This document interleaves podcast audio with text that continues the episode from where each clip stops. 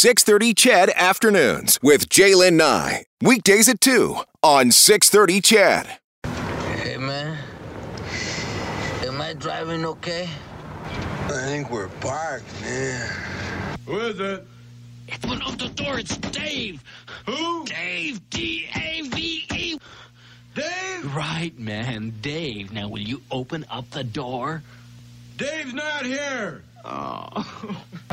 But we need somebody to keep the traffic moving till then. Well, that's our problem. All the traffic cops are out. Hey, nice man. I think this is our lucky day. I've evolved into a man who appreciates quality, like the magic of mezcal. Well, you know that voice. It's the legendary Richard Cheech Marin, comedian, actor, narrator, author, incredible art collector. Of course, he gained stardom in the 1970s and 80s as one half of the duo Cheech and Chong. After 17 years of big success together, the two broke up, and Cheech went on to have a successful acting career of his own, and it continues today. Today, known for his incredible art collection, as I mentioned, he continues to act with two movies coming out. Back performing comedy with Tommy Chong. He also owns a mezcal and uh, marijuana brands as well. Cheech Marin joins us this afternoon. Welcome to 6:30 Ched in Edmonton. Hi, I'd like to order a large cheese and sausage pizza. You will- deliver, right? Y- you send me your address and I'll have it delivered, Cheech. Okay, now I've been told that like you, you do sprinkle a little bit of weed all over the thing. Well, well it, it is Canada, completely legal here now. You know that. Beautiful. we love this. How are you doing today? I am doing fantastic. Thank you for taking the time to join us this afternoon. Cheech, I have to ask you, do you ever slow down? My goodness, busy, busy, busy. Two new movies coming out, Mezcal brands, a museum opening. Wow. How do you keep going? Well, it, every one of those events knocks a, a, a year and a half off my probation, you know, so it's it's a win-win situation. You are reuniting with um, Don Johnson in a two hour movie special of Nash Bridges. What was that Yeah. like getting back at it? God, it was like you know coming home after so long. I hadn't been we hadn't been together for 20 years, and being in the city of San Francisco, which was just beautiful. It was just a, what a, what a pleasure. What a pleasure. And we're looking forward to seeing that. And I think, you know, Nash Bridges, that show, what ran for, you were on that for seven seasons? The seventh season, yeah, it would be the seventh season. We're looking forward to it. Looking forward to it. And you have a new movie coming out about that where you're uh, voicing a dog. Tell us about that. Yeah, Lapham, uh, Lapham Rising. And so you're you're a, a Westie in this dog, a, a cranky a cranky Westie dog. That's what they they they, they purport that I am. Uh, what's it, what's it been like? Um, you know, the pandemic uh, for you and where you've been and, and managing through that. I'm curious to know, Cheech. Well, you know, it's been just it's pretty good. Well, we've been living out in the desert, out in Joshua Tree, for the last year, and so uh, you can't, uh, you know, get the COVID unless you see somebody. We've seen nobody. rabbits. We can get it from rabbits, maybe. Cheech Marin joining me this afternoon. I have to ask you if it's okay to go back in time uh, a little bit. Um, you know, you go back to what 1978 and and Up in Smoke, and you look at what that movie did. What over a hundred million dollars at that time turned into a cult classic. When you look back at that, can can you wrap your head around that? Can you uh, can you believe that that's what ended up happening with that film?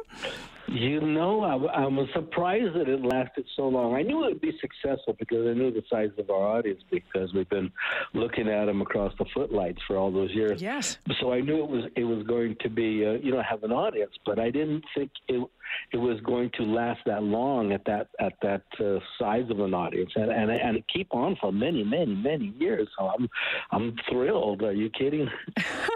You were known uh, for a very long time, and I know you've probably been asked this question a million and one times, but you were known for a very long time as a as a stoner dude. I think that's fair to say, and and, and people might people might still think of that first, but as I mentioned, you've done so many other shows. Uh, you know, we, we talked about Nash Bridges, uh, Lion King. King, Tin Cup. You've got two new movies coming out. You've written a book. This, you, as I mentioned, this uh, incredible Chicano art collection. You're opening a new museum.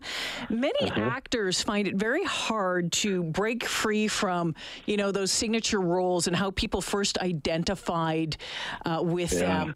Uh, how about you? Did did you find it difficult, um, or was it or was it liberating? You know, it was. I was. I was raised to be a Chicano, and the process of being a Chicano means that you have to have three jobs at all times. so I didn't know which job to concentrate on. I so I just did all three jobs. You know, so same thing as I'm doing today. You know, I'm I'm, I'm in a zillion projects, but it's been fun. I mean, I've been trying to retire, but they won't let me. They keep tracking me back in. They keep getting you back in. Um, you're you're back, or you will be back when you can start touring again, uh, doing uh, comedy, uh, stand up with Tommy Chong. I know you guys had a, you guys worked together what for 17 years, had a bit of a breakup. How did how did you come back together, and, and what's it like being back on stage together?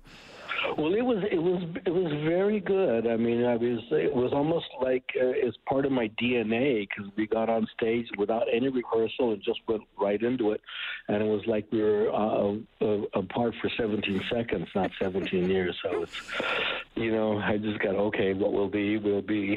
Yeah, yeah, you know, and But we have we have stopped touring. It was this is we've done our last uh, Oh, you on did? stage live show together. Yeah, we decided, you know, it, it is about time. Oh. Battling injuries and stuff, and so we went decided, okay, as long as the, the pandemic uh, made it easier, we would just kind of ease on into the sunset. Oh, okay. but that's just for uh, for uh, a stage show. We were just just this last weekend finished uh, uh, filming the uh, uh, Cheech and Chong documentary, which will be out soon.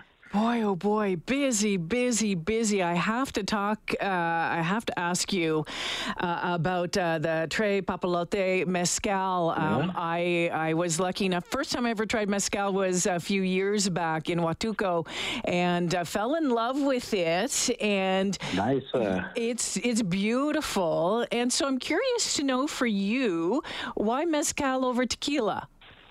Well, you know, I was I was approached to do some sort of uh, uh, uh, liquor, and uh, um, I thought, well, geez, and the first the first thought was tequila, but I looked out there and it was like everybody's got a tequila brand. So what is something that nobody else is doing? And I thought, well, te- mezcal. I love mezcal, and uh, so we started investigating that route, we found our own brand and and and developed it over the years. And I love love mezcal now, and, and now even being Canadian, you may enjoy it too. Yeah, we sure do. Okay, I have to ask, are you a sipper or do you like it in a cocktail? I, I like it in a cocktail, to tell you the truth, because it, it, mixes so well with everything. I mean, you know, any kind of tropical uh, grapefruit juice, uh, uh, limeade, doesn't make any difference. You know, it just uh, that I for me, it's that's the perfect uh, blend. Although a lot of people like to sip it, and every once in a while I do too. Yeah, absolutely. I like it with uh, a bit of Fresca and some soda water. I call it a J train. Hop on the J train. Baby, I like that. the J train. The All J right. train.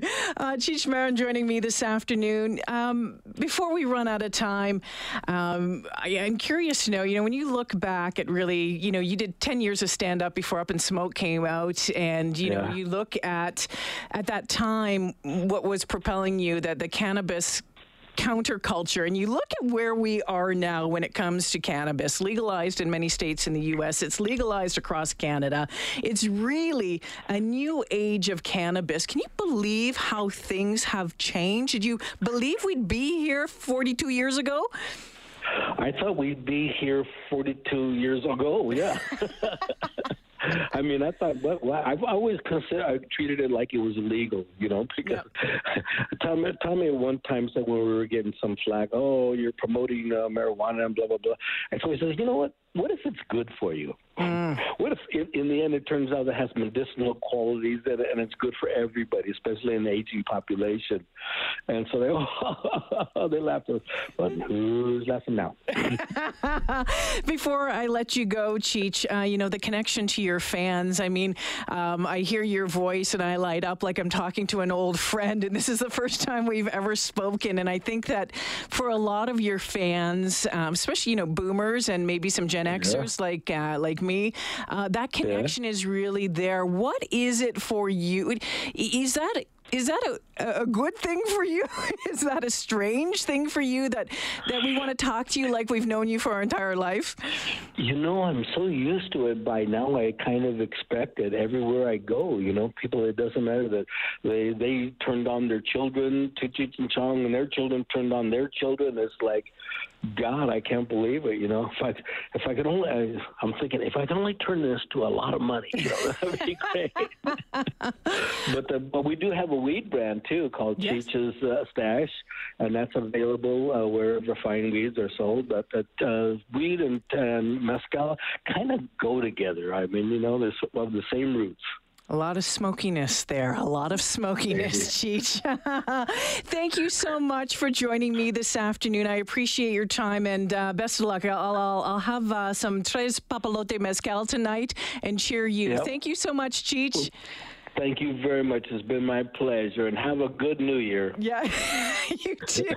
Is it New Year? Yeah. Not yet. it Okay. depends. The pandemic New Year. Let's call it that.